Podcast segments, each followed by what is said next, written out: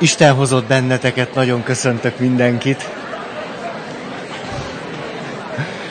Múlt alkalommal igyekeztünk bele mélyedni választás, döntés, elköteleződés összefüggéseibe. Hogy mennyire nem mindegy, hogy van különbség a között, hogy választásaim vannak, a között, hogy vannak döntéseim, a választások után vannak döntéseim, illetve vannak előzetes döntéseim, még mielőtt elkezdek választani.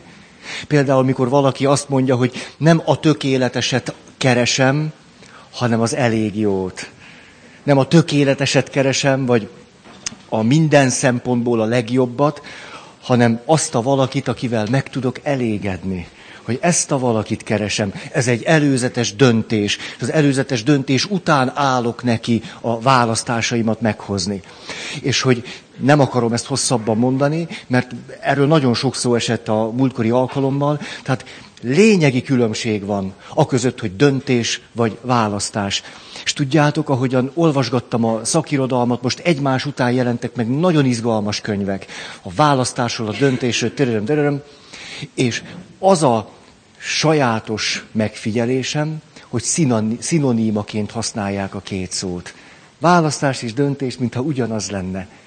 Az lehet, hogy ahogyan beszélnek róla, ott megjelennek a különbségek és az árnyaltságok. Én inkább ezt szívesen már a szóban is a megkülönböztetésemet megteszem. Tehát választás és döntés nem ugyanaz. És ha csak választásaink vannak, emlékeztek, ez volt a fájdalmas fölismerésünk, és ráadásul minden választásunk egy nyilvánvaló értékre vonatkozik, akkor egyszer csak leülhetünk majd a fotelünkbe, és csodálkozva föltehetjük a kérdést, hogy kirontotta el az életünket.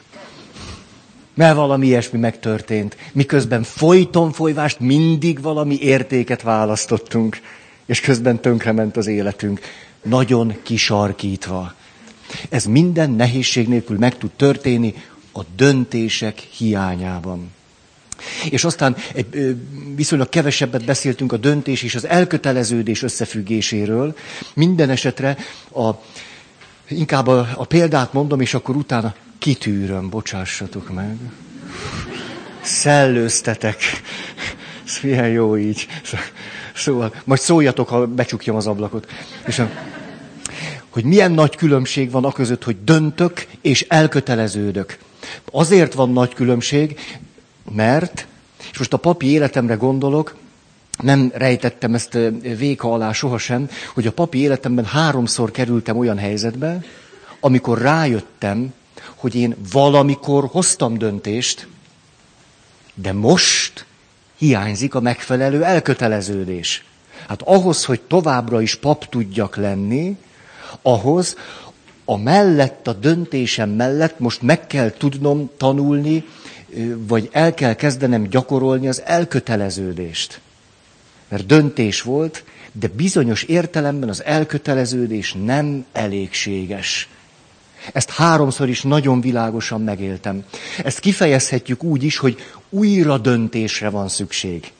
Persze az újradöntés épül már az első döntésre. Tehát az újradöntés nem a semmiben lebeg, vagy nem ott akkor hozom meg a nagy döntést, hanem talán jó ez a kifejezés, újra döntök valami és valaki mellett, aki mellett már döntöttem valamikor.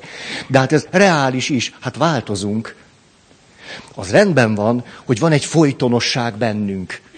De változunk mi magunk is. Változnak a körülmények, a helyzetek, az értékrend bennünk alakul és változik, az érzelmi állapotunk, minden, minden, minden változik. Hogy ne volna lehetséges az, hogy olyan sok változás történik bennünk és körülöttünk és sok mindenben, hogy a szükségessé teszi, hogy a megváltozott nagyon sok körülmény között, belső-külső körülmény és adottság között egy újra döntést hozzak. Mert az a régi túlságosan is a régi önmagamhoz és a régi összefüggéshez volt megfelelő. Onnan fakadt, onnan jött. Attól az még egy jó döntés lehet. Ezt nagyon szeretném hangsúlyozni sokszor, amikor rájövünk, hogy te jó ég, én azt hiszem nem vagyok elkötelezett. Inkább azt mondanám, ezt, mert elkötelezett vagyok, lehet, hogy játék a szavakkal, elkötelezett vagyok, csak nem vagyok elköteleződve. Elkötelezett vagyok, az elköteleződve, az hiányzik itt és most. Hogy akkor azt gondoljuk, nagyon gyakran, pont mert a, a túl sok minden más ahhoz képest, amikor a döntést hoztuk, mert ott összeállt valami, hogy ajjaj, elrontottunk valamit. Ott akkor rosszul csináltuk. De ez nem ezt jelenti, hanem hogy lehetőségünk van szabadon egy újra döntést hozni. Egy újra döntést, illetve egy valamikor való döntésünk mellett elköteleződni. Hely, ez nagyon fontos. Nekem fontos volt, az biztos. Rájönni erre, és hogy ezzel annak a realitását is tiszteletben tartjuk, amit mondtunk, hogy nem vagyunk kész áruk. Egyikünk se, se kész. Hát akkor hogy ne volna szükséges újból döntéseket hozni, akár ugyanazzal kapcsolatban? Hmm. És ugye akkor beszéltünk arról, föltettem ezt a kérdést, és már megyünk is át az új témára, ami nagyon szorosan kapcsolódik az eddigiekhez, hogy tulajdonképpen hogy lehetséges az, hogy a röpke előzetes kutatás alapján átlag 35 éves valaki, aki itt ül, így van, tehát ha te pont 35 éves vagy, akkor te vagy a csoport szíve. Te, és a többiek köréd rendeződve ülnek itt. Szóval, hogy hogy lehet az, hogy 30, 35, 40, 45 évesen, hogy a párválasztásról, meg a döntésről, meg ilyenekről beszélünk. Ugye erre eléggé rácsodálkoztunk, hogy meg, megbolondoltunk. Vagy, emlékeztek erre a, a film címre, hogy tudom, mit tettél tavaly nyáron. Tulajdonképpen ennek a világában vagyunk, tehát most lehetőségünk van arra, hogy rájöjjünk, hogy mit tettünk tavaly nyáron. Mit tettünk öt évvel ezelőtt nyáron, vagy tíz évvel ezelőtt télen. Tulajdonképpen mit is tettünk mi? Mert hát hiszen, ha a párválasztás alapvető motivumai tudattalanok, akkor éppen erre van bizonyos helyzetekben, bizonyos kihívásokban szükségünk, hogy rájöjjünk, hogy mit is tettem én 25 évvel ezelőtt. De ennek van, ez nem csak félelmetes, vagy nem csak kihívás. Kedves ismerőseim, 30 éve házasok, és eljöttek valakinek az esküvőjére, és láttam, hogy nagyon boldogan fogták egymás kezét. És kérdeztem, hogy na, na, azt mondja a feleség, Feri, egyre jobban szeretek esküvőkre járni. 30 éves házas, az összes gyereküket fölnevelték, már minden gyerekük 18 fölött van. Egyre jobban szeretem. Tudod, itt ülök, és hogy benne vagyok az esküvőbe, rájöttem, és egyre jobban rájövök, hogy milyen nagy dolog ez. Hát mit tudtam én, hogy ez egy milyen nagy dolog? Most 30 éves házasként, most de, de jó dolog ez. Hogy én 30 éve mit csinálok? De érdekes ez. Hát most jövök rá. Vagyis éppen ha annak a realitásában vagyunk, hogy a párvalasztás alapvető motivumai tudattalanok, hát akkor hogy ne volna értelmes dolog 35 meg 65 évesen leülni és elgondolkodni, hogy mit csináltam én 50 évvel ezelőtt? 58. Éppen most áldottam meg egy házaspárt, 58 éve házasok. Az csinos, nem? Szóval, akkor tehát hol is tartunk? Ugye a döntésekből jövünk, választás, döntés, elköteleződés, és azt ígértem nagyon nektek, hogy megnéznénk akkor a párválasztás, főleg aztán kihegyezve a házasságkötés, hiánymotivált vagy elégtelen okait és motivumait. Hat fájjon. Ismét egy jó alkalom elé nézünk. Jó, brutális lesz, szokás szerint. Most előre szeretnék valamit bocsájtani. A cím, tudjátok, nagyon fontos. Én mindig a címmel kezdem. Én csak úgy nem locsogok, fecsegek. Mindig van a cím, és aztán a pontok. Na már most. Örülök, hogy ti is emlékeztek erre a jó szokásomra. Na már most. A cím tehát így szólt, hogy a párválasztás, illetve a házasságkötés hiánymotivált, illetve elégtelen okai. Jó cím, ugye? Hát akkor álljunk is itt meg szerintem, egy kis ün- ünnepeljünk. Ilyenkor család, családterápiából tanultam, hogyha valaki valami jó dologhoz eljut, vagy egy pár ott a, a terápia során eljut valami nagyon fontos és szép dologhoz, akkor álljunk meg ünnepelni. Hogy ne, ne szaladjunk el a szép dolgok előtt. Tehát akkor van egy jó címünk egészségetekre. Tudjátok, hogy mi nem a cím? Biztos, hogy ezt fogjátok megjegyezni, mindegy. Az szokott lenni, a cím rég nem emlékeztek rá, mint ahogy a zsiráfra emlékeztek, ugye, meg a sok nyál már előttetek is van. Most soroljon föl valaki három szempontot a zsiráf kommunikációból. Na jó, jó, jó. Nem azért jöttem, hogy cikizzelek titeket.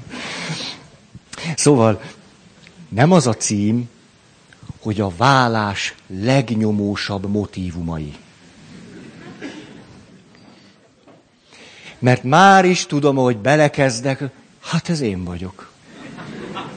Hát tessék, az első pontosan telibe talált engem. Hát én tavaly nyáron így, így házasodtam meg. Ja, hát akkor. És te még most naív vagy, mert jön még tizenkettő. És hogy szokott ez lenni? Ugye több, mint a fele az ránk stimmel.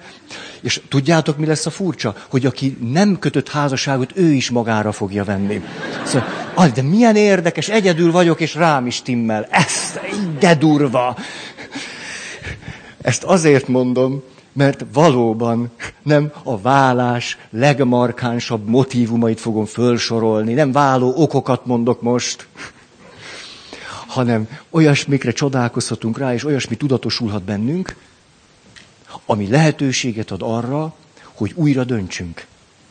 Hogy mélyebben tárjuk föl magunkból azt, hogy hogyan tudjuk az újra döntésünket meghozni. Erről van itt szó. Nem arról, hogy valamit elrontottunk, hát éppenséggel kikerülhetetlenül tudattalanok a párválasztási alapmotívumok. Akkor ez azt is jelenti, hogy kikerülhetetlenül elégtelen motivumok is belejátszanak a döntéseinkben a párválasztás és a házasságkötéssel kapcsolatban. Kikerülhetetlenül fogunk magunkra ismerni. Semmi baj. Így normális. Majd szívesen hozok egy-két példát a saját papi életemből.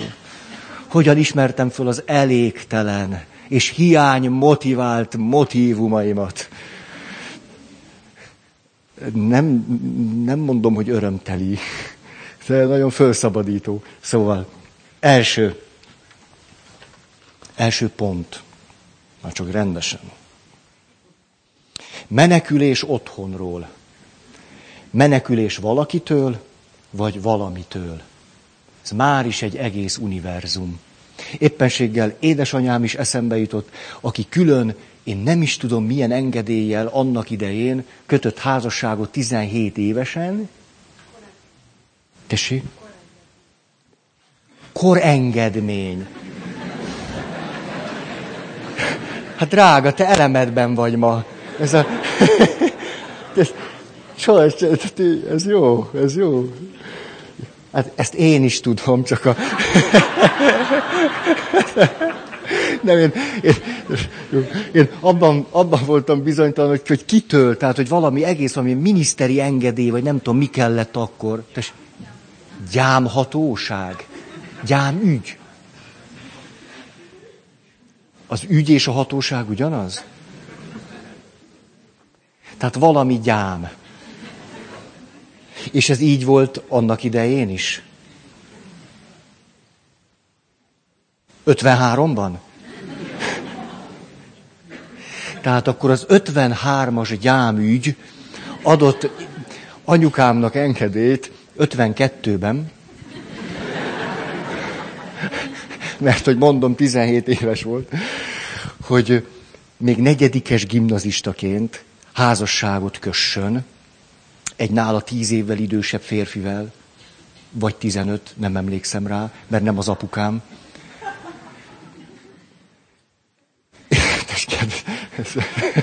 Most az én bőrömön csinálod ezt? Szóval, és emlékszem, hogy anyukám arról beszél, hogy most gyorsan mondok egy összefüggést. A déd nagymamám, e, bocsássatok meg, tehát ez már csak így megy. A déd nagymamám egy igazi, bigott katolika volt. Hát, hát most egy, ne katolikusozzunk egy nőt. Ő katolika volt. És bigott katolikaként ott lebzselt állandóan a sekrestje körül, nem tudom, stoppolta a káplánok zokniát, vagy nem tudom, mit, mit csinált. És relatív elhanyagolásban részesítette a nagymamámat.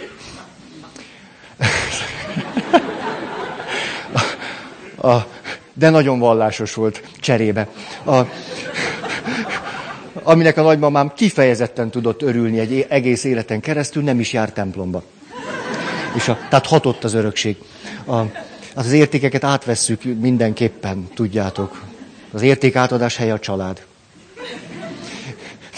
Most mellékmondat, hát pontosan tudjuk, hogy egy családból, egy családban alapvetően azok az értékek lesznek a mieink, akik attól a szemétől származnak, akikkel a kötődésünk és az érzelmi elérhetőség ki tudott alakulni. Lehet egy édesapa, aki doktor és PHD és doktor és nagy-nagy tudományos gyámügy tagja, simán lehet, és nem érti, hogy a fia meg a lánya miért nem. Mert nem volt otthon. Hát azokkal az értékekkel, amikkel nem egy érzelmi kapcsolódásban gyerekként találkozunk, hiába az apám, hiába az anyám nem jön át. Kell az átvivő anyag. Az meg, hogy szeretlek, az meg az. Ezen akkor nincs mit csodálkozni. Honnan vette ez a kölyök ezt a hülye életet? Na, tehát a nagymamámnál jártam, és akkor a nagymamám ugye relatív elhanyagoltságtól szenvedvén az anyai szeretet mintáit nem tanulta meg. Megszületett az én édesanyám egy olyan házasságból, hogy az én nagymamám egy olyan férfihez ment hozzá, akit nem szeretett, de a rangjának megfelelt. Tehát egyrészt volt egy férfi, akit nem tudott megfelelően szeretni, kérdés, hogy akarta egyáltalán, és ráadásul adott volt egy kislány, ez volt az én édesanyám, akivel kapcsolatban meg tehetetlen volt, mert azt se tudta, hogy mit kezdjen vele. Mert nem volt elégséges anyai minta. Akkor el tudjátok képzelni, hogy az én édesanyámat a háború utáni nehézségekre hivatkozva hogyan pöccintették vidékre zabi gyereknek a zabi gyerek kifejezés nem pontos. Lelenc gyereknek, olyan 25. futott mégnek. Ezért aztán el tudjuk képzelni, hogy amikor az édesanyám visszaért valahogyan a családba, akkor 17 évesen úgy döntött, hogy na jó, neki ebből éppen már most elege van. Hogy elege van egy olyan édesanyai kapcsolatban, ő nem kap, nem a sérelmei, a fájdalma, a hiányai, jöjjön a házasság. Nem tűnik elégséges motívumnak, ugye? Ha látjuk az egész történetet, értjük, hogy miért dönt valaki úgy 17 évesen, hogy nosza neki, és érettségi előtt megházasodik. A, szerintetek érettség volt benne? Az én édesanyám mennyire volt erre érett? Hát semennyire se. Most a, nem csak, hogy az érettségie nem volt meg, az érettség is hiányzott. És hogy közben az egész nagyon érthető. Nem látok benne semmi furcsát, főleg nem elítélni valót. Főleg nem olyasmit, ami fölött pálcát törhetnék, vagy moralizálhatnék fölötte. Dehogy is. Nagyon érthető. Csak nem elégséges oka annak, hogy valakivel egy életre szóló kapcsolatban éljek. Nem elégséges oka. Most amikor valaki erre rájön, te jó ég, hát hiszen én otthonról menekültem. Hát hiszen elegem volt abból, hogy az anyámmal legyek, aki újból és újból sérelmeket vagy fájdalmat okoz, vagy a puszta jelenlétével azokra emlékeztet. Hát lehet, hogy már régen nem, de én már hordozom azt az x évet előtte. Hogy mikor valaki ezt fölismeri magában, akkor ez egy nagyon nagy lehetőség, hogy újra döntsön vagy hogy bizonyos szempontból sokkal érettebb döntést hozzon, amilyet nem is tudhatott hozni 17 évesen. Nem is kell tehát rajta számon kérni. Hát ennyit az anyukámról. És akkor eljutottunk hozzám.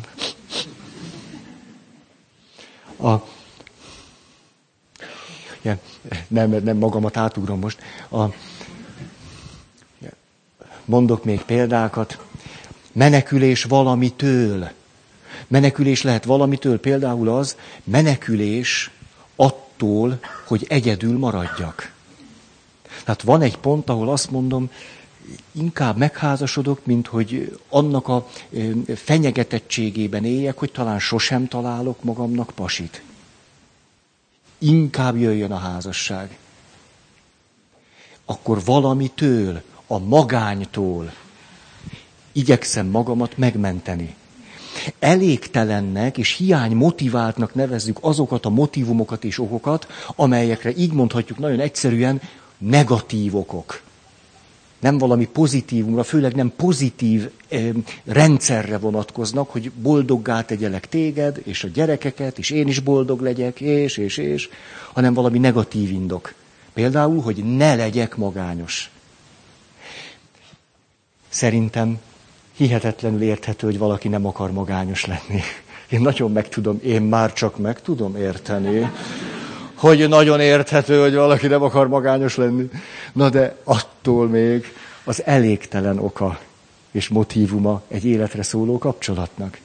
A Barsi Balázs atyát szoktam emlegetni nektek, ő azt mondja, egyszer, emlékszem, még én papnövendék voltam, és ő hát ugye szerzetes, és akkor azt mondja egy helyen, hogy na hát igen, igen, látom én, akkor növendéknevelő volt, novícius magiszter. És akkor azt mondja, látom én, sokan jönnek, és azt mondják, azért akarok szerzetes lenni, hogy ne kelljen egyedül lennem. Annyira jó. Itt vagyok a minoriták között. És átélem azt, hogy, sose vagyok egyedül, egy közösség oltalmazó karja fon körbe. És akkor azt mondja, hogy ha valaki azért dönt a szerzetesség mellett, hogy ne legyen egyedül, tuti, hogy egyedül fogja érezni magát. Szóval, igen ám, de a helyzet ennél árnyaltabb. Vannak olyan testvéreim, akik pedig azért mennek szerzetesnek, hogy jaj, de jó, akkor egyedül lehet lenni. Jaj, de jó, nincs ott állandóan valaki, nincs ott gyerekek, állandó bőgés, állandó pelenka, aztán meg a lóvé hazatolás a talicskával. Jaj, de jó. Én egy ilyen szusszanós életet élek most. Azt mondja Barsi Balázs atya, hát aki pedig azért megy el szerzetesnek, hogy ne zaklassák, zavarják őt állandóan mások, beleértve még a feleségét, meg a gyerekeit is, sose lesz egyedül. Rettenetes élete lesz szerzetesként. Mindig ott fog valaki lábatlankodni. Mindig valakibe bele fog botlani. Ez a szerzetesi verziója annak, amit mondtam. Egyszerűen nem elégséges ok. Következő, a, igen, hát ilyen is lehet, egyáltalán nem. Például egy nagyon, nagyon tekintéllyel vagy autoriter szülői magatartás elől. Beleértve akár a szülői bántalmazás elől, vagy szexuális bántalmazás elől menekülni hogy ne, és akkor az illető azt mondja, gyorsan, gyorsan valami menedékhez, valami menedékbe. De nem a menedéken van a hangsúly, bár még az is hát elégtelen ok lenne, hanem, hogy el, el, el egy olyan környezetből, amiről, ami tönkretesz engem. És aztán ilyen lehet akár az is, hogy vállás következtében, ahogy mondani szokták a népmeségben, és nálunk, hogy lesz egy mostoha menekülés a mostoha elől. Hm, ez nem népmesei motívum. Hanem látom, hogy az anyám azzal a másik pasival, az apám azzal a másik nővel, és valahogy már nincs ott helyem. És az a másik valaki meg nem találja meg a helyét a családban, inkább lelépek. Ez tehát az első. Menekülés otthonról, valamitől vagy valakitől. A második, Félelemből. Félelemből eh, például félhetek, ugye erről beszéltünk most az előbb, hogy félelem a magánytól, félelem a szegénységtől. Van ilyen. Hogy például van sok tesóm, de csak egy apám van. És hiába tolt a talicskával haza a pénzt. Szétosztottuk X felé, abból nem jött ki a pecó. Ezért aztán én nem szeretnék következő 10-20-30 évenben gályázni azért, hogy valahogy egyáltalán a lakhatás, és ehhez egyáltalán nincs kedvem. De nem valakit választok, hanem nem akarok úgy járni, hogy az életemet ebben a relatív szegénységben kelljen tölteni. Ezt, ezt, ezt aztán nem. A, ami nagyon, nagyon óvatosan akarom mondani, nagy megértéssel, hogy amióta megnyíltak a határok, nagyon sokan jönnek, jöttetek Erdélyből, fölvidékről, sokan érkeztetek innen, onnan és amonnan. És sokszor egy, egy nehezebb gazdasági környezetből vagy közegből. Ha valaki minél inkább egy valóban megterhelő szegénységből, pláne nyomorból érkezik, a nyomor és a szegénység nem ugyanaz. A, a nyomor az emberi méltóságot ö, veszélyezteti, és tönkreteszi. A szegénység nem. A kettő között van különbség. Ha pláne valaki nyomorból érkezik, megint csak hogy ne volna reális motívuma az ő házasságkötésének, hogy csak elonnan a nyomorból, és rettegés, hogy, hogy, hogy végig kell élnem úgy az életem, ahogyan az anyámon láttam. És azt mondta, ezt nem, én ilyen életet biztos nem. És amióta a legkisebb erdélyi falunak, a legkisebb házacskáján is lehet parabola antenna, hát van elképzelésünk, hogy van másfajta élet is. Hogy ne volna ez érthető motívum? Nagyon érthető. A kérdés, hogy mennyit tart ki, mennyire tart ki. A, meséltem nektek, vagy mondtam nektek az életem egyik legfájdalmasabb jegyes oktatói tapasztalatát. Ez a jegyes oktatás, ez nem is tudom mi ez, de tehát így mondják mások kívülről. Nem szoktam oktatni jegyeseket. Emlékszem, két határon túli fiatalember volt, és amiről most beszéltem, az azért az ott volt az ő életükben, ha nem is ennyire súlyosan.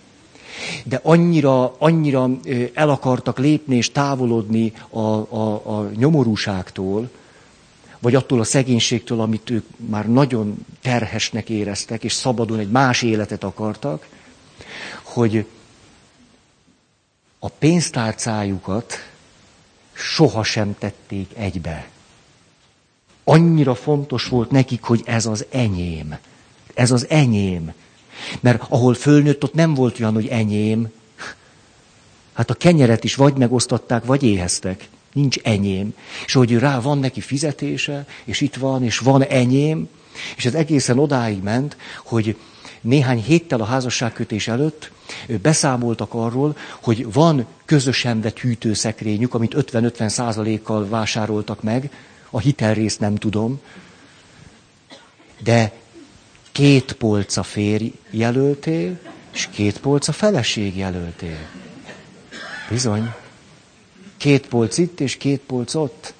És mindenkinek megvolt a maga kajája. És mindenki a maga ételét ette. És együtt ették egy asztalnál, de mindenki a magáét ette. És ugye könnyű nekünk erre azt mondani, hát ezt nem, hát ilyen, lettünk volna olyan szegények, mint ők. Nem tudhatjuk, hogy mi, mi erre hogy válaszoltunk volna később. Honnan tudhatjuk, hogy hogy. Tehát megint csak azt mondom, nagyon is megértem. Csak éppenséggel, hogy lehet így egy pár társkapcsolatban lenni? Olyan rossz érzéseim voltak, mikor kiderült még a házasságkötés előtt, hogy, hogy külön, külön polcuk van, és hogy, hogy nem egyszer megtörténik az, hogy az egyikük azt mondja, te adnál nekem a joghurtodból, te ne haragudj, nem. Hát nem. Hát mi, hát az enyém, akkor mondhatom, hogy nem. Nem. Hát ne, ne, nem adnék, hát nekem is egy van csak. Hát ez egy joghurt, pici, két deci, hát... Sőt, annyi se, ugye, az annyi se már. Csak egy kis kóstoló. Hát nem, én ezt, azt magamnak vettem, és ezt nagyon szeretném megenni. Hát téged szeretlek, de hát ez az én joghurtom. Hát nem értem a kettő, hogy ne férhetne meg.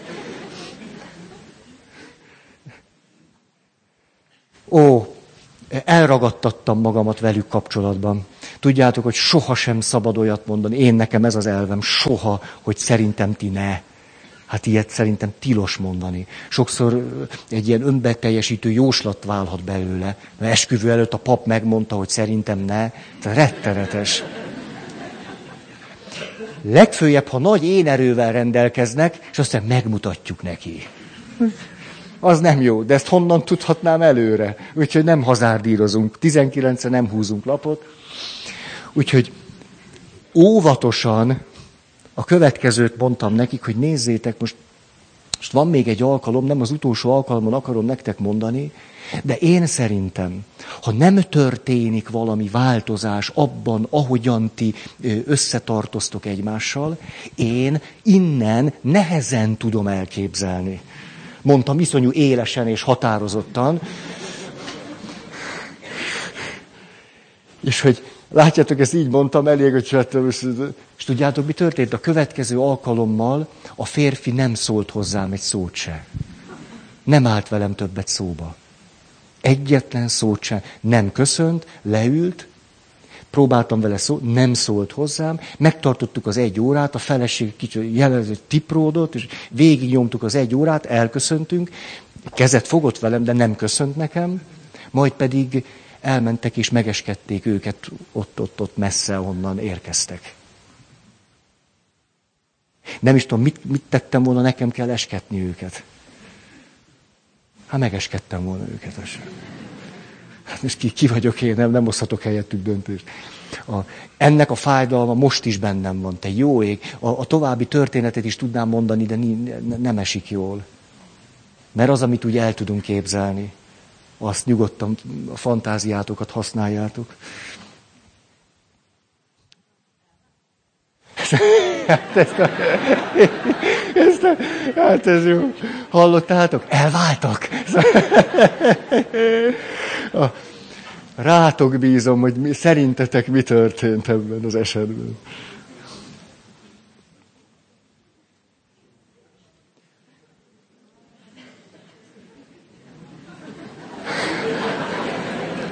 Valami baj van? Nem valami, valamit nem csináltam jól? Ne, ne, ne. Jó van, tovább mondom, tessék. Tessék, tovább mondom, jó, ilyen erőszakosak vagytok. Csak mert félek tőletek azért. Semmi pozitív motivumom nincsen. Nem kell, ugye Péter? Nem, nem, csak neked mondjam el majd utána. El, elmondom, hogy annyit tudok még, hogy a feleség a házasságkötés előtt írt nekem egy hosszú levelet. Leendő feleség. És leírta benne azt, hogy, hogy Feri, én, én értettem, amit te mondtál. Értettem, és nagyon köszönöm, hogy ezt te mondtad. Igen, és akkor, de nagyon, egy nagyon szép, gyönyörűen szép hiteles levelet írt. Nagyon szép levél volt, amitől csak még jobban aggódtam. Nagyon szép levél volt. És elmondta, hogy miért fog megházasodni, és miért, és, és nagyon meg tudtam érteni. És utána fél év múlva találkoztam vele az utcán, elég elgyötört volt az arca. És azt mondta, Feri, úgy beszélnék veled egy negyed órát, és akkor beszéltem vele egy negyed órát, na ez az, amit nem mondok el nektek. De nem sok örömteli volt benne. Eddig tudom a történetet. Jó. Na. Azt mondja, Van itt aztán egy nagyon sajátos motívum. Ugye hát a teljesség igénye nélkül beszélünk. Mikor valaki azt mondja, már tudom, hogy ő én nem, nem tudok élni, vagy, vagy nem akarok élni. Hát mondhatja így is, hogy, hogy nem ő az igazi, És, de ha valaki lendületben van, akkor lendületben van. Hogy mikor valaki azt mondja, ha szakítanék vele, akkor nem tudom, hogy kibírná-e. Nem akarok neki fájdalmat okozni a szakítással. Nagyon labilis, én nem akarom őt tönkretenni. Ha szakítanánk, nem is tudom, mi mit csinálna. Most, hogyha egy kicsit tovább megyünk, mikor pectem valamit ebből, azt mondta, hogy öngyilkos lesz. Ja, akkor tudom, mit csinálna. Mikor valaki kimondva vagy kimondatlanul a neki kimondott vagy ki nem mondott társának a szempontjai alapján félti a társát attól, hogy ő egy helyes döntést hozzon. Félti tőle a másikat. És akkor inkább próbál 50-60 évet leélni egy, egy elégtelen motívum alapján, mert ott már nem a másikra vonatkozó döntés miatt van vele, hanem sajnálatból. Vagy félelemből, hogy mi lesz vele, hogyha én azt mondom, hogy nem. Vagy hogy ki fogja bírni, lesz-e elég erős.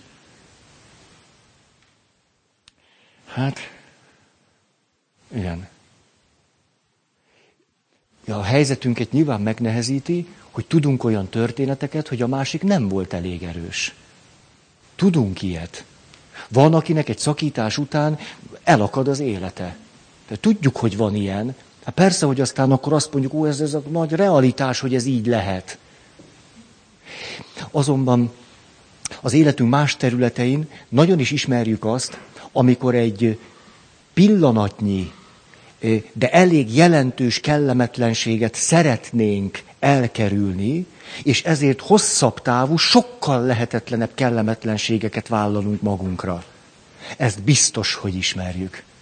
Mikor a munkahelyen nem mész oda a főnököthöz, hogy ez a munka sok. Hát azt, azt. És akkor utána három hétig belepusztulsz. Ismeritek a nyuszika és a medve, meg a halállista történetét. Ugye ismeritek? Hát muszáj, hogy ismerjétek. Akkor csak a poént mondom el, úgy persze nem lesz vicces, de akkor gyorsabban tudunk haladni.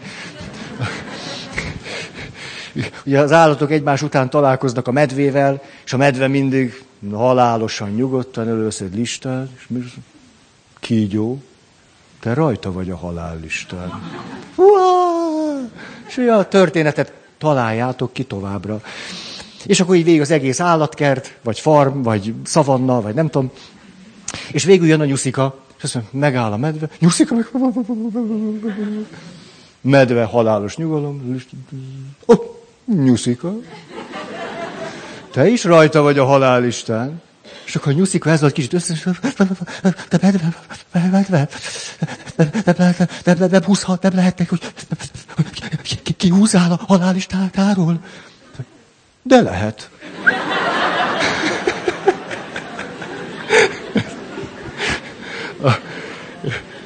Ezt ne felejtsétek el, hogy sokszor egy pillanatnyi nehézség elkerülése, ami ott és akkor egyébként lehet rettenetesen megterhelő és fenyegető, olyan nehézségeket veszünk magunkra, amik alatt aztán nem jó egy életen keresztül nyögni. Hú, de lassan haladok.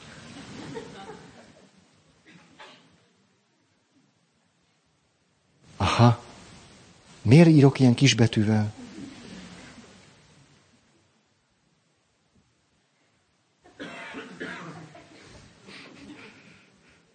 Nem tudom elolvasni. Akkor mondom a következő szempontot. Jó. Azt mondja, előző kapcsolat gyógyítása az előző kapcsolat felejtése céljából. Itt jó pár motivumunk lehet, mikor valaki elhagy bennünket, szakítanak velünk, brutálisabb esetben megcsalnak és úgy szakítanak. Még brutálisabb esetben megcsalnak, nem szakítanak, és megint megcsalnak. Majd elhagynak. Tehát ezt lehet variálni, fantáziátokra bízom. És amikor valakit elhagynak, megcsalnak, elhagynak és megcsalnak, megcsalnak és elhagynak, nem csalnak meg, de elhagynak.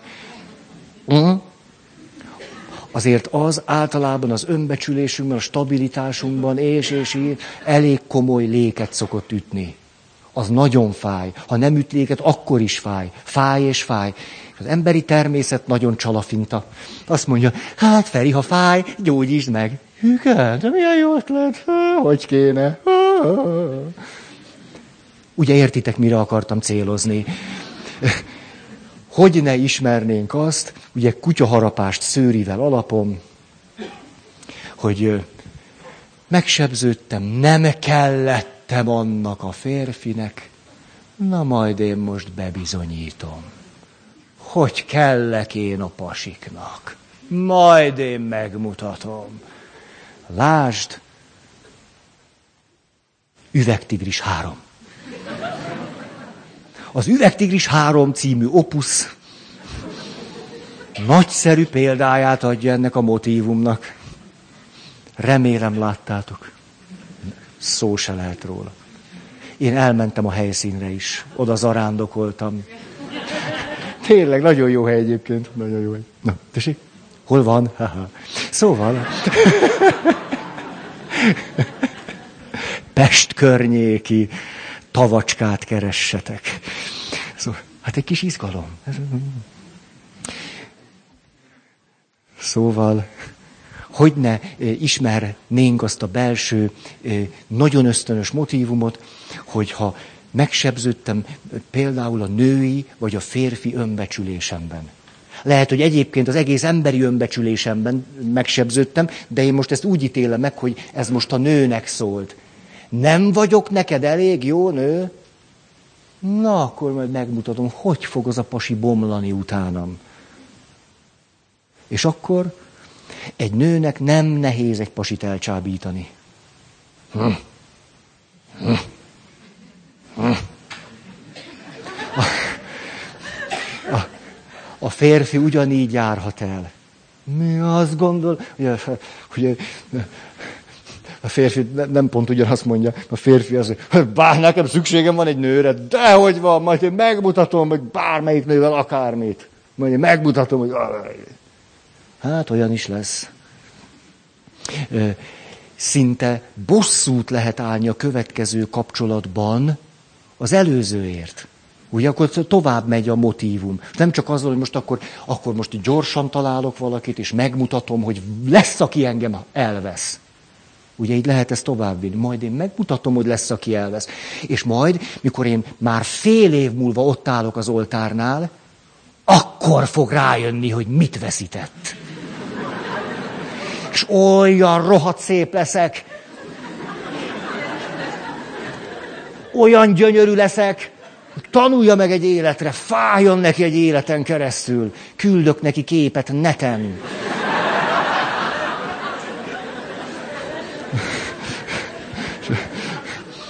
És a...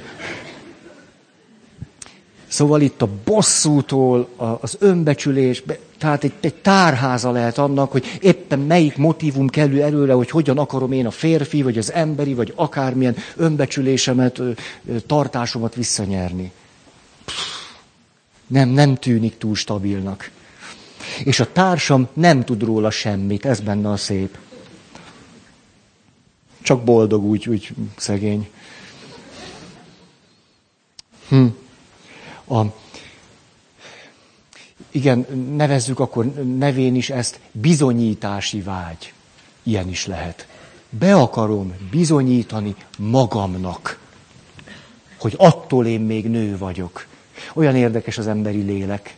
Egy nő azt mondja, most bebizonyítom, hogy nő vagyok. Hm. Hm. És közben mégis így van. Ugye erre lehet azt mondani, hogy mikor egy nő csak a férfi világgal való összefüggésében látja és tartja magát nőnek. Egyébként nem. Az zűrös. És képzeljétek el egy pap, aki csak akkor pap, ha vannak hívők. Hm. Most a Balatonba úszok, és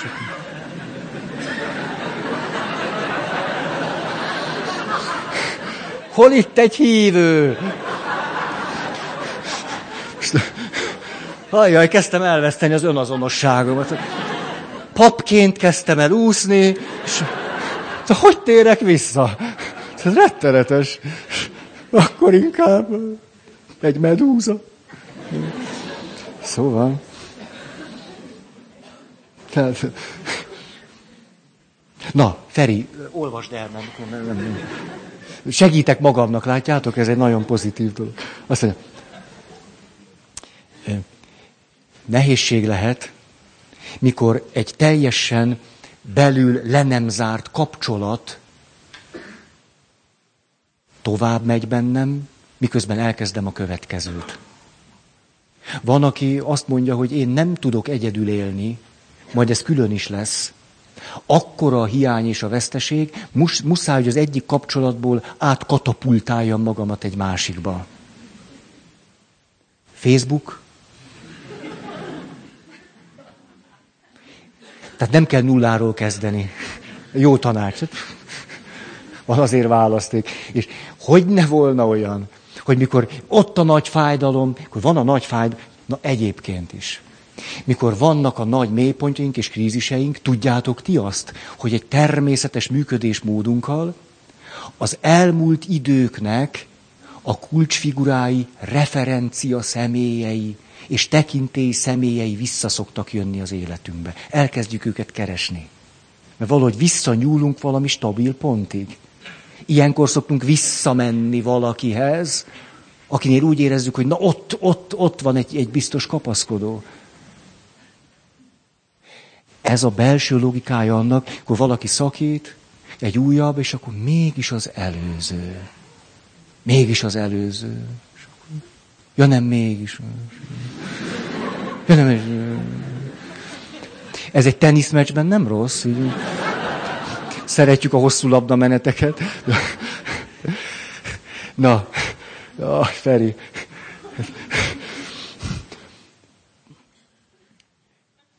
Ezzel azt akarom csak mondani, sokszor, mikor visszatérünk egy régi tekintélyszemélyhez vagy referenciafigurához, akkor ez nem rossz, ez meg tud erősíteni bennünket, nem biztos, hogy ott kell maradni. Tehát lehet, hogy csak annyi a cél, hogy egy kicsit ott megerősödünk. Csak egy kicsit. Ja, ez, ez, ez volt. Jó, jó, akkor tudom. Jó. Kicsit, mintha szét lennék esve, én ezt nem értem. Hát mi van, január közepe, és szét vagyok esve? Azt mondja, ó, milyen érdekes ez itt. Ha nem jó, jó. A... Jé, csak miért írtam ezt ide?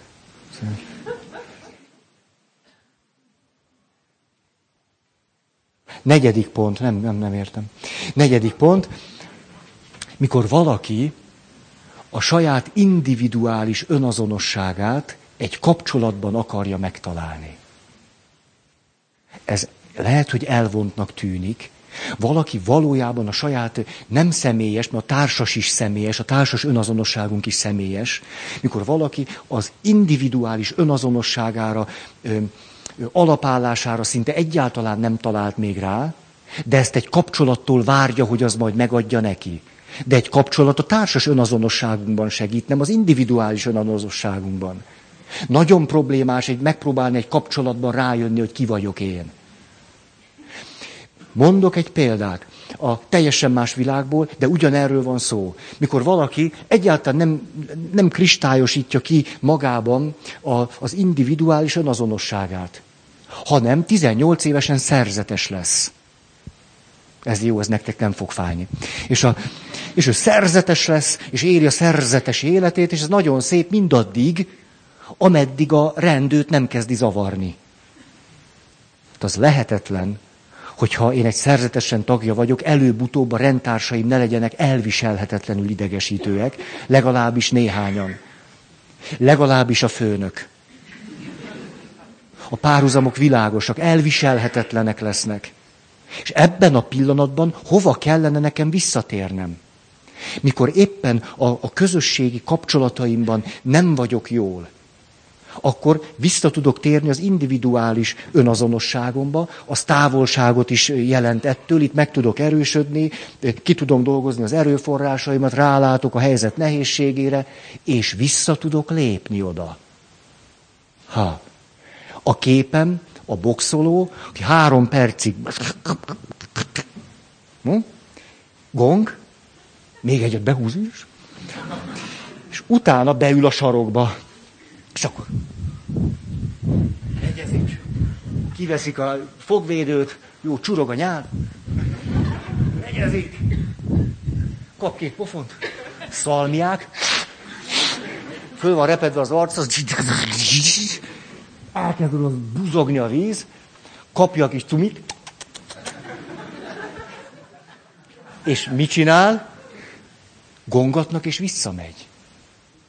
Miért jött ki a küzdelem közös teréből? Nem az, hogy kiül a, kiül a sarokba, első menet után, és azt mondja, hát itt nincsen pofon. Hát az, hát az itt nem is rossz. Hát a hülye vagyok, én ott benne állok. Hát ott, engem ott ütöttek három percig. Itt meg szék is van, legyeznek is, cumi is van. Ha hülye leszek én oda visszamenni. Hát mit csinálok én? Megbolondultam. Most leírtam a vállások alapmotívumát.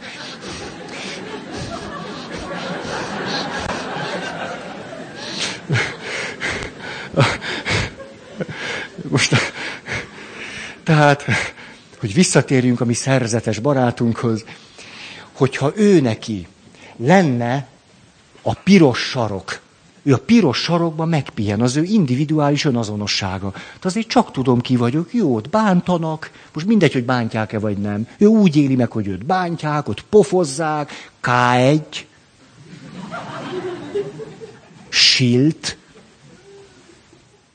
remélem ismeritek. Most kikapott szegény. Sajnáltam. Na mindegy. És itt erőt gyűjt, de azért, hogy oda visszamenjen. Nem a pofonér megy vissza. Hát ki megy vissza a pofonér? Nem a pofonér megyünk vissza, hanem itt erőt gyűjtünk, hogy ott aztán történhessen valami jó. Na de hogyha valaki, nincsen neki sarka. Értitek? Tehát jön, jön a pofonfát már nem rázzák, és hova üljek? De hol? De hol? Mit csináljak? Na, ilyenkor szokta jó szerzetes testvér azt mondani, hogy az a baj most, hogy megrendült az Isten kapcsolatom is. Azt se tudom, most akkor mi mit csináljak itt. Hát mi mit keresek én itt? Vagy... Haha, nem volt individuális, ki, ki valamennyire kiforrott önazonosság. Nincs hova visszatérni. Amikor tehát valaki egy kapcsolattól várja, és egy kapcsolatban akarja saját magát kidolgozni. Úgy mindenestül, nulláról. Az, az, az nagyon nehéz lesz. Nem fogja bírni. Ezért vala, valamennyire a mai világban. Régen más volt. A mai világban valamennyire fontos, hogy kidolgozzuk magunkat. De nem azért, hogy a sarokban ülve most nem, nem mutatom meg még egyszer. Nem, nem azért, hogy vissza tudjunk menni. Hát azért fújok egy kicsit, akkor visszamegyek, és hát milyen szép az, mikor jól összevesznek reggel. Az egy olyan szép pillanat. És jól összevesznek, és akkor feleség is, a férfi is, és akkor hazamennek, és akkor azt mondja a férfi, hogy te akarok valamit mondani. A feleség, nem, nem, nem, én, én, én, én akarok valamit mondani. És akkor, ha ezen most nem vesznek össze,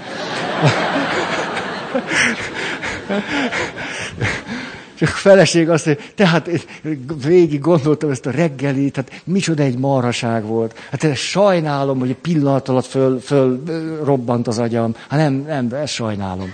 Mire a férfi azt mondja, tudod mi az érdekes? Én is pont ezt akartam mondani.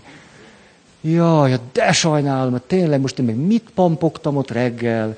Hát, aj, de hülyeség. Cup, cup.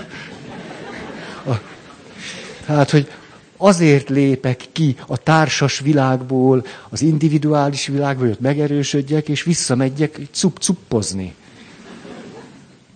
Hát különben megyek kifelé, hiába vannak lezsírozva a meccsek, ugye nem lesz soha jó övem.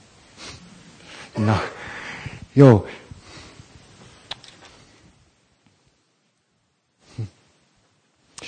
Igen? Aha. Aha. Mikor a saját individuális önbecsülésünk nincsen kidolgozva, valamennyire, nem kell teljes, valamennyire, akkor szokott például az lenni, hogy zavarnak a saját gyerekeink. Hát akkor egyszer csak rájövök, hogy mit keresnek ezek itt. Most én szeretném a saját életemet élni, most, most már kezdek úgy rájönni, hogy miért ez a saját életem, és itt vannak ezek a neveletlen kölykök. Hát hogy lettek ezek ilyen neveletlenek? Mert ha még jól neveltek lennének, de nem azok. Ki csinálta ezt? De most nem akarok egy picit sem igazságtalan, meg könnyű nekem papként mások bőrére. Ne, ne, ne, ne. A, az egészen természetes, amit szoktam nektek évente kétszer idézni, hogy egy kedves anyuka ötödik gyereke születése után, szülte is, de születése után, leült nálam, lerogyott, kis könycsepp, kis csönd, és akkor azt mondja, tudod, Feri, ha lehetne, én a gyerekeimet kilőném a holdra.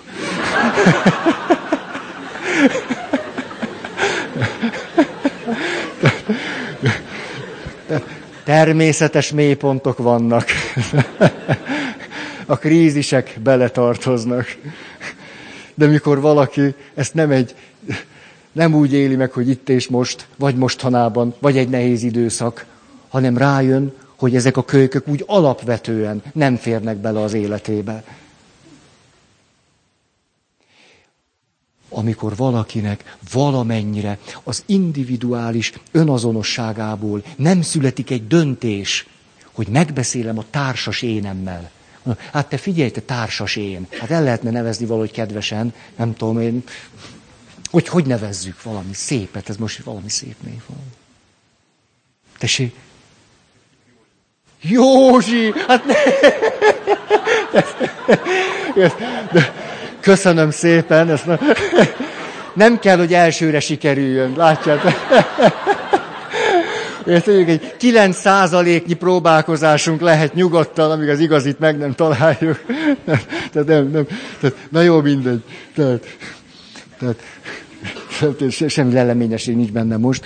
Tehát a társasént nevezhetjük mondjuk, mondjuk Ér. Ú, ez meg már fájt is, tehát... Hát, nem tudom, nevezzük szocikámnak. Kis szocim.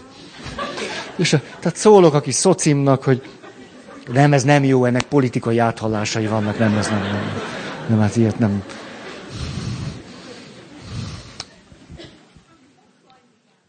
Hogy? Pajtikám. Paj, pajta, pajtikám. De hát én nem tudom, nálunk a komondor volt a pajtia. De, de jó, jó. Jó, akkor következő alkalomig a e, posta címre szeretnénk jó megoldásokat. És a, e, a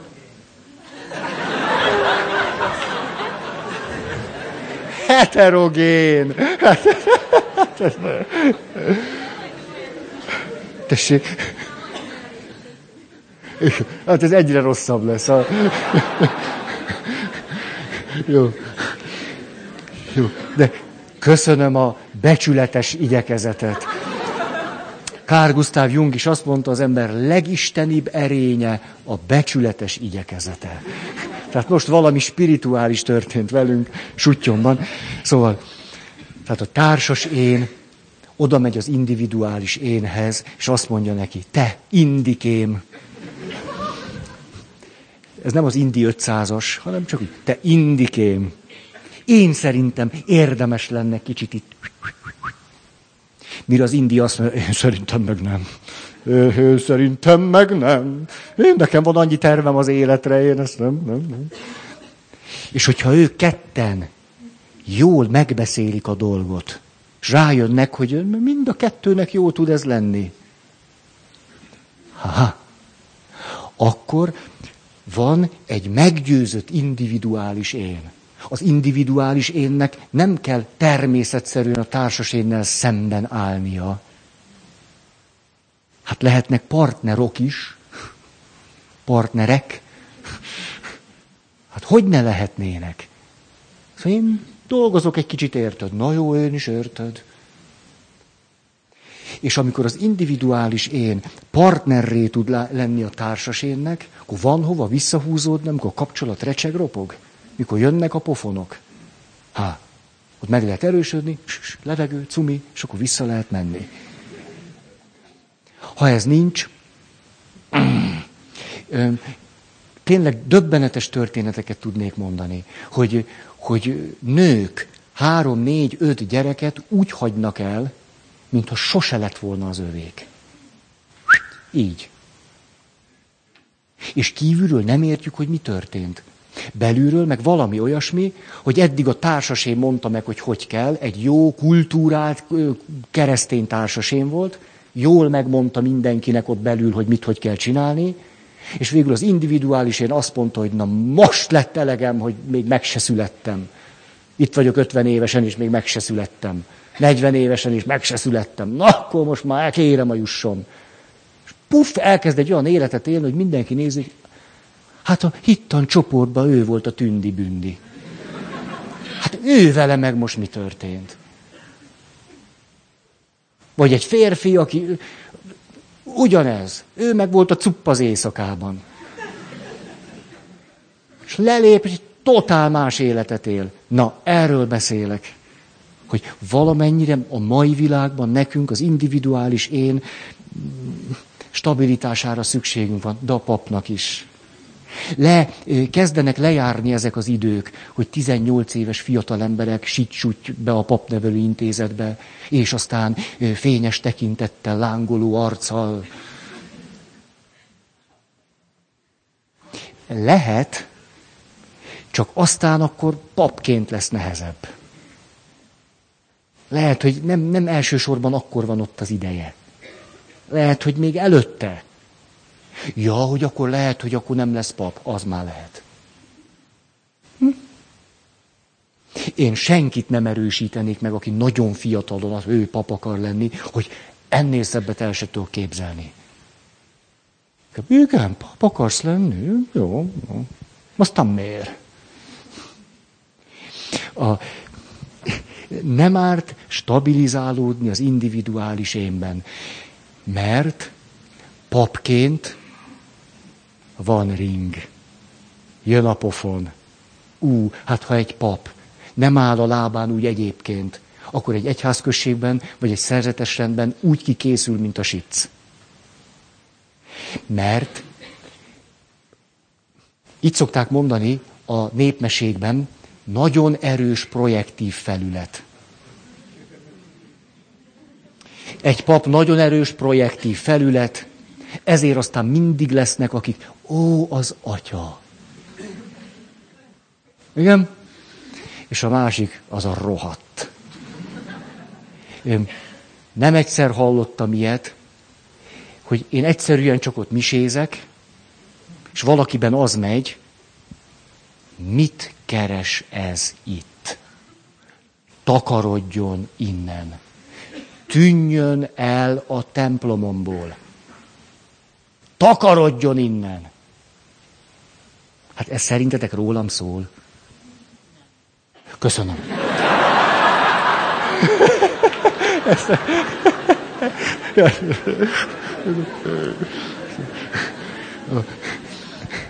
Szóval, hogyha te a Nem tudsz olyan pap lenni, hogy ne kapjál hideget, meleget. Nem tudsz olyan pap lenni. És ha, ha nincs hova visszahúzódni, hogy lesz? Akkor, akkor elkezded gyűjteni azokat, akik, akik mindig szépeket mondanak, hogy valahogy el tud viselni azt, amikor, amikor csúnyát mondanak? Akkor hogy e, e, e, ezt fogod játszani? Vagy most ezt úgy mondom nektek, mint hogy ez egy szerzetesi továbbképzés lenne itt. Na, csak a párhuzamot akarom nektek mondani. Jó, tehát saját individuális önazonosságra szükségünk van valamennyire. Oké, még, egy, még egy gondolat ide. A hamupipőke motívum.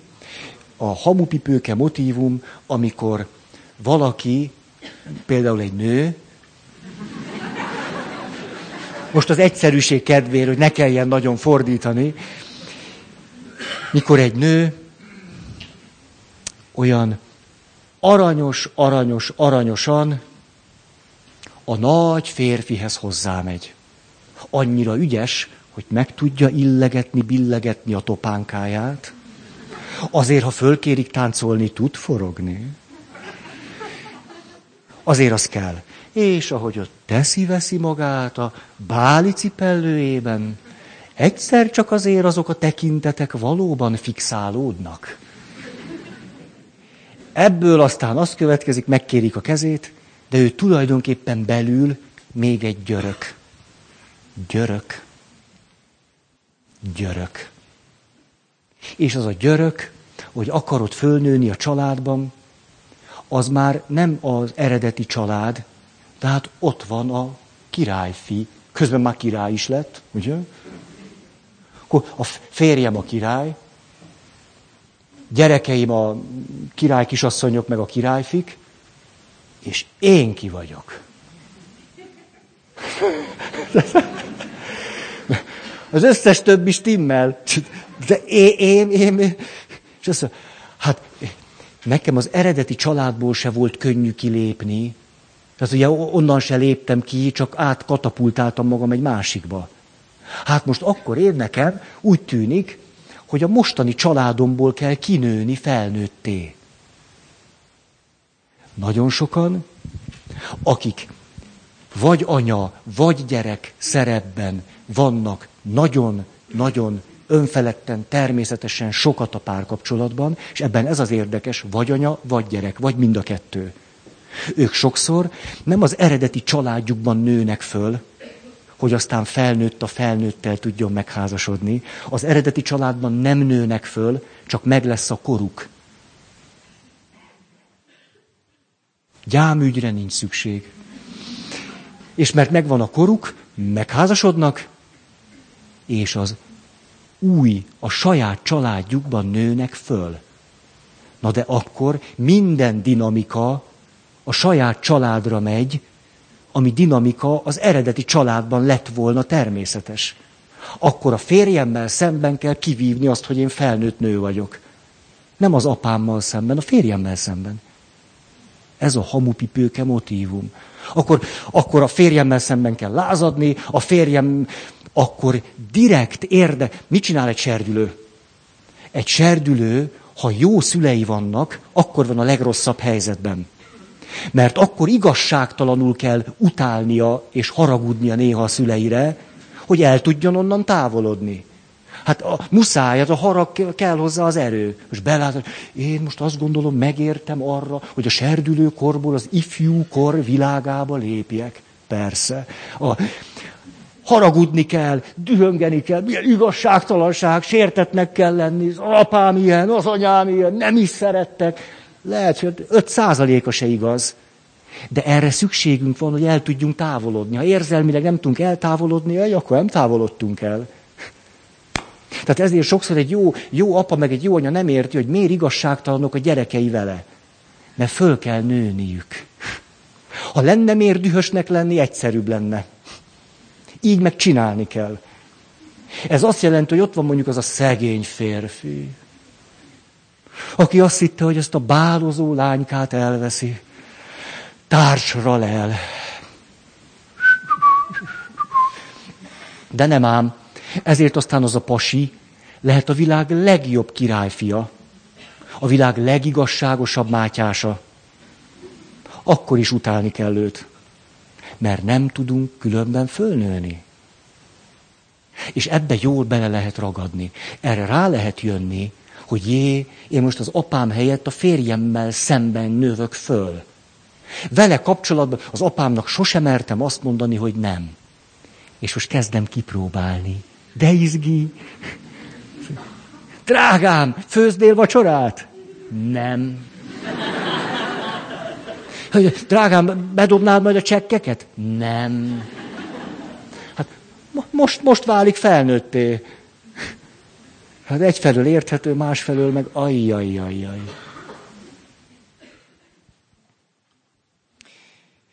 Sok vállásnak a belső logikája az, hogy egy ugráson keresztül most válok le az apámról. Egy ugráson keresztül most válok le az anyámról. Csak bejött egy harmadik szereplő. Őt használom ehhez. Ön, eszembe jutott egy film, néhány nappal ezelőtt láttam, egy egyészakás kaland története. Talán láttátok, nem tudom. Jó későn volt. És a, de nem tudom már melyik adón. És a,